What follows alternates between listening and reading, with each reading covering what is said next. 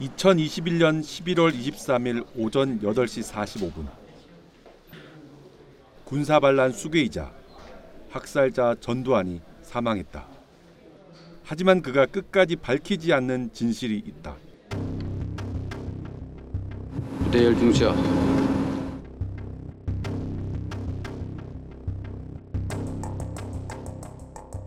천문학적 비자금 그리고 광주 학살의 진실을 찾아내고 책임을 묻는 역사적 과업은 전두환 죽음 이후에도 절대 멈출 수 없다.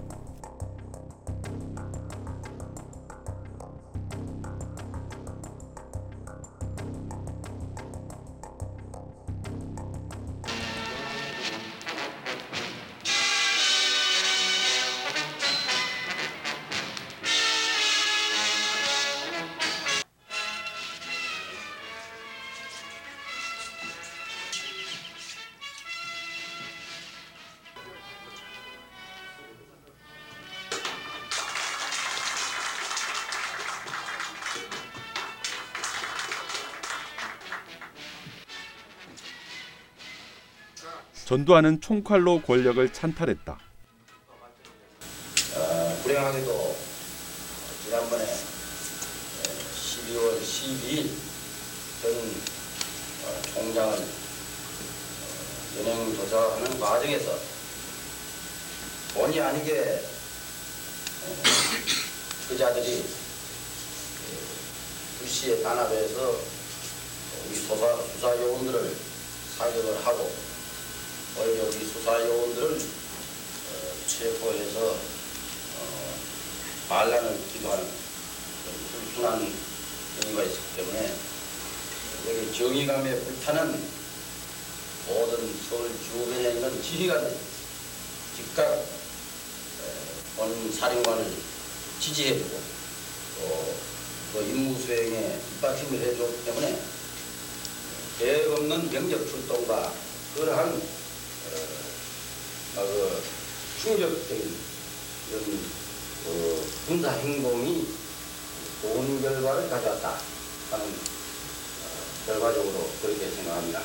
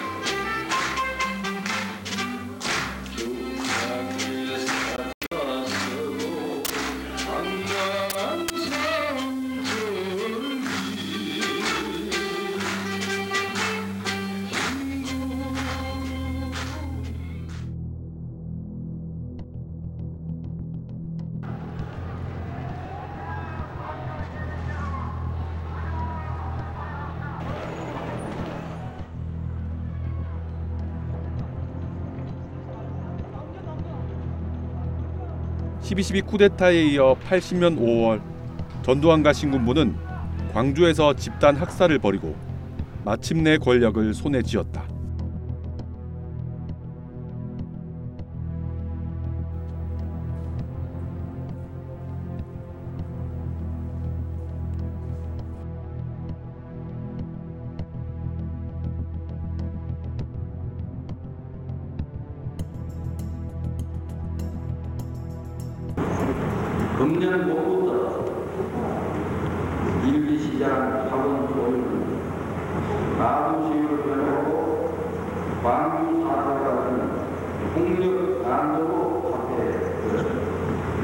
그러나 큰 지위와 광주 사태를 계기로 북한 괴뢰의 개혁 투쟁 의식에 공공연히 동조하면서 그리고 일부 학생들의 권리가한 행동으로 우리 사회는 큰 혼란에 빠졌으며 급기야는 불순 분자들의 매우 조정에 의한 광주 사태까지 일어났었던 것이다.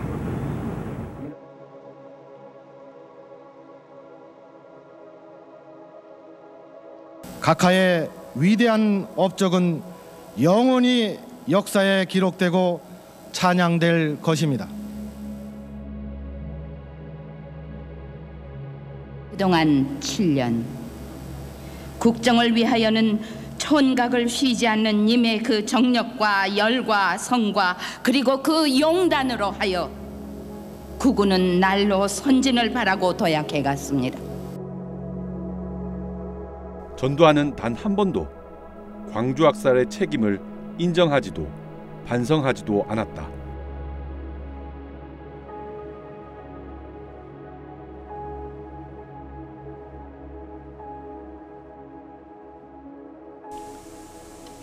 정언을 계속하겠습니다. 당시 5월 22일 자위권 발동도 가능하다는 겸, 겸 사령부의 작전 지침이 시대통을 통해 가달된 것으로 알고 있습니다. 자위권의 발동은 최악의 상황에서만 현지 지휘관의 사태 판단에 따라 자, 제한적으로 활동할 수 있는. 것입니다. 당시 위급한 상황에 처한 현지 지휘관들이 자위권 행사에 끝난 다음에 불가피성을 강조해서는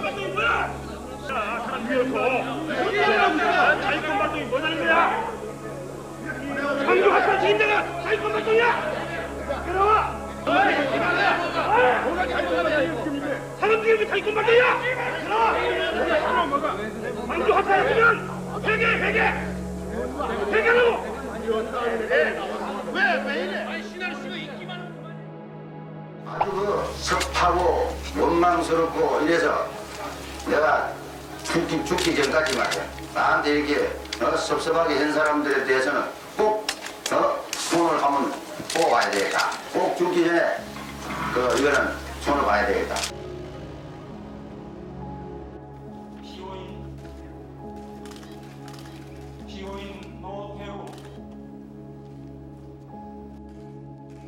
17년이 지난 1997년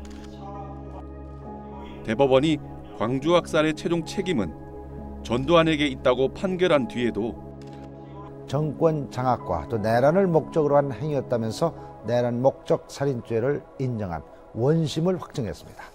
전두환 피고인 등이 작전을 강행한 것은 살상 행위를 지시한 행위라는 것이 사법부의 최종 판단이었습니다. 또 시위가 다른 지역으로 계속 확산될 경우 집권에 성공하기 어렵다고 판단한 신군부 측이 내란 목적을 달성하기 위한 수단으로 광주 재진입 작전에 저항하는 사람들을 살상한 것이 인정된다고 판결했습니다.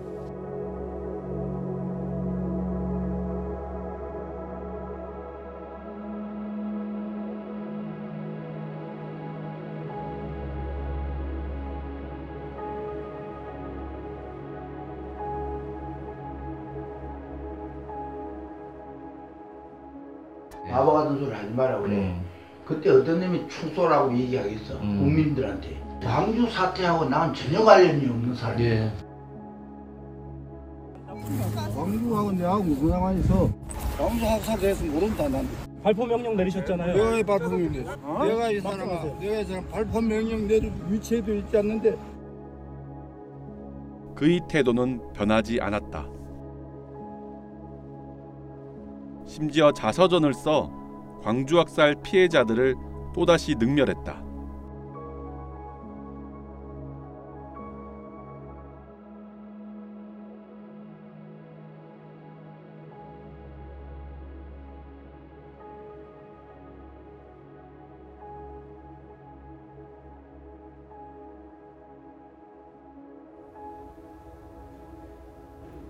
(2020년) 뉴스타파가 입수해 공개한 일본 외무성 전두환 파일 여기엔 1980년 당시 전두환의 행적이 고스란히 적혀 있다. 당시 신군부가 기획한 훈타, 즉 군사혁명위원회 의장은 바로 중장 계급의 전두환이었습니다. 그 아래 부의장은 대장 계급의 이성입니다. 전두환 등 수뇌부는 밀어붙여서 자기 보전을 위해 미치광이가 되어 있다는 인상을 완전히 지울 수 없다. 뉴스타파는 전두환을 만나 책임을 물었지만 아무런 답도 듣지 못했다. 안녕하세요. 뉴스타파 강민수 기자입니다. 12, 12, 40주년인데 이거는 전두환 씨, 전두환 씨, 올해 12, 12, 40년이에요. 한 말씀 하세요. 광주학살 피해자한테 할 말 없어요? 대신 여전히 대접받고 사는 전두환을 확인할 수 있었다.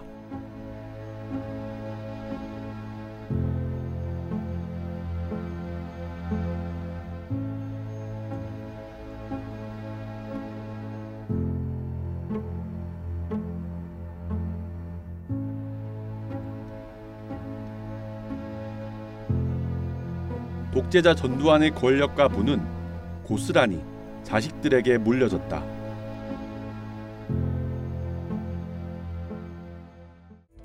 뉴스타파는 전두환 일가가 경기도 일산에서 수백억 원대 부동산 사업에 나선 사실을 보도했습니다. 전두환 일가가 창업한 무한리필 고깃집 나르는 돼지. 이 프랜차이즈 외식 사업엔 전두환의 손자와 손녀가 대주주로 참여하고 있습니다. 이날 열린 이사회에서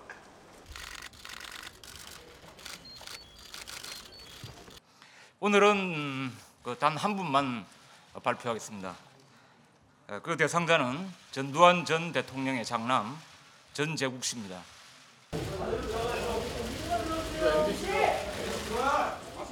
오공 비리와 관련해 법원이 전두환에게 선고한 추징금은 2,205억 원.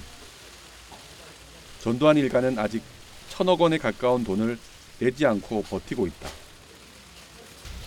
앞으로 저희 가족 모두는 추징금 완납 시까지 당국의 환수 절차가 순조롭게 마무리될 수 있도록 최대한 협력할 것이며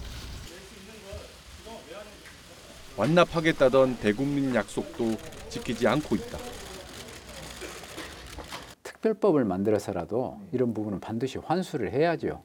그럼 만약 이것을 못 한다면은 그 후손 지금 다 손자들에게까지도 손자 세대까지도 이것이 지금 상속이 이루어지고 있지 않습니까? 근데 그것을 뻔히 알면서도 합리화시켜줘 버리는 이런 결과가 되는 것이기 때문에 이것은 어, 정의로운 사회라고 할 수가 없죠. 그러니까 전두환의 장례식장, 전두환 독재 체제의 피해자들, 그리고 광주 학살 피해자들이 찾아왔다.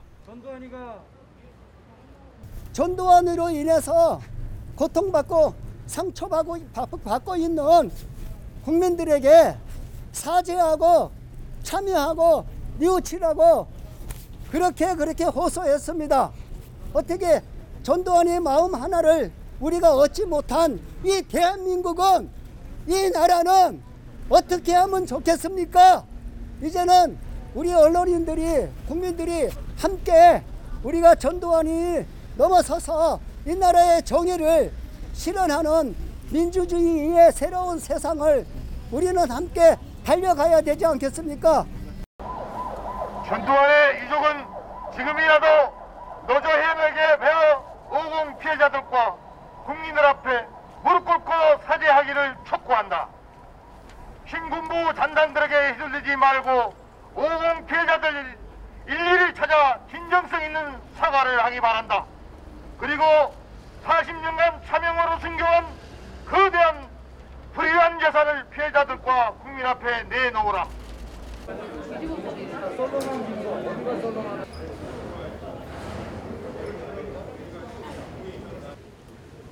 동시에 전두환을 여전히 옹호하고 위화하는 목소리도 있다. 재임 기간 동안 물가를 안정시키고 또 경제 성장도 연 10% 가까이 하셨고요. 거기다 88 서울 올림픽을 유치했고 또 어, 역사상 처음으로 대통령 단임제를 실천해서 공식적으로 전당원이 예도 기간을 정했습니다. 5.18에 대한 문제는 아직 진행 중인 역사입니다. 그 역사가 언젠가는 진실이 밝혀지는 그러한 역사의 평가가 있을 겁니다. 돌아가신 분에 대해서 폄하하고 역사의 내역을 왜곡하는 것은 잘못된 겁니다. 그냥 막연하게 사죄하라는 거는 마치 그 옛날에 못님이 그 사람 붙잡아다 놓고 내 죄를 내가 알터이니 뭐 이실직고하라 그거하고 똑같은 거 아니에요? 5.18에 대한 진상 규명 이 과정 자체가 한국 민주화의 가장 큰 동력이 됐습니다. 그래가지고 오늘날 이 한국 사회가 민주화가 이만큼 됐던 것이죠. 그런데 그 핵심적인 내용에는 에, 사회 정의라는 명제가 깔려 있는 것이죠. 어, 잘못된 사람, 잘못된 행위를 했던 불법적인 행위를 한 사람에 대해서는 처벌을 해주고 그에 합당한 어, 여러 가지 역사적인 평가를 해주고 그래야지 정의로운 활동을 하고 그런 사람들이 사회 정의나 공평이라는 이 사회적인 어떤 합의가 공감대를 이룰 수가 있는 것이죠.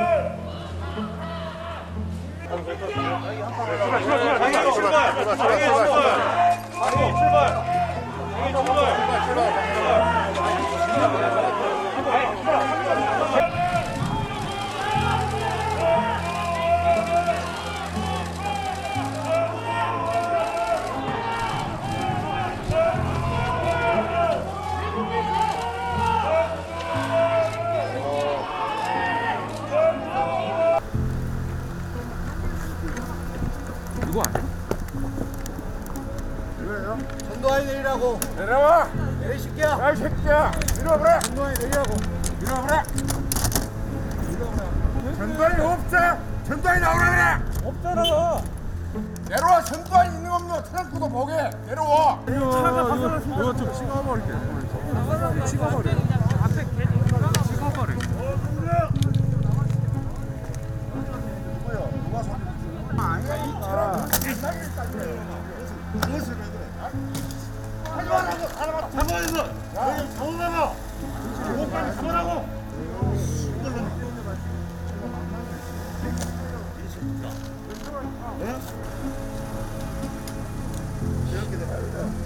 Severim.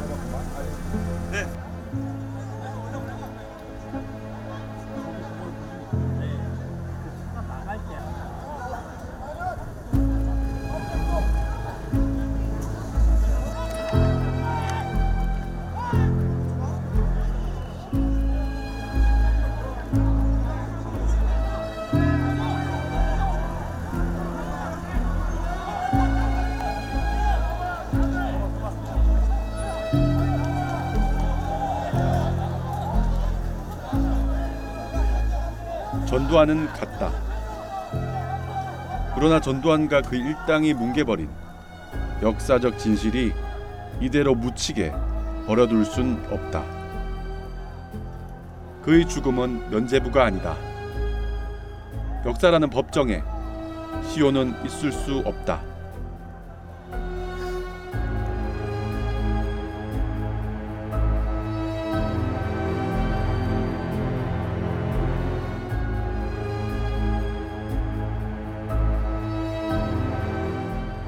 목숨을 걸어서라도 지키려고 하는 것은 국가가 아니야.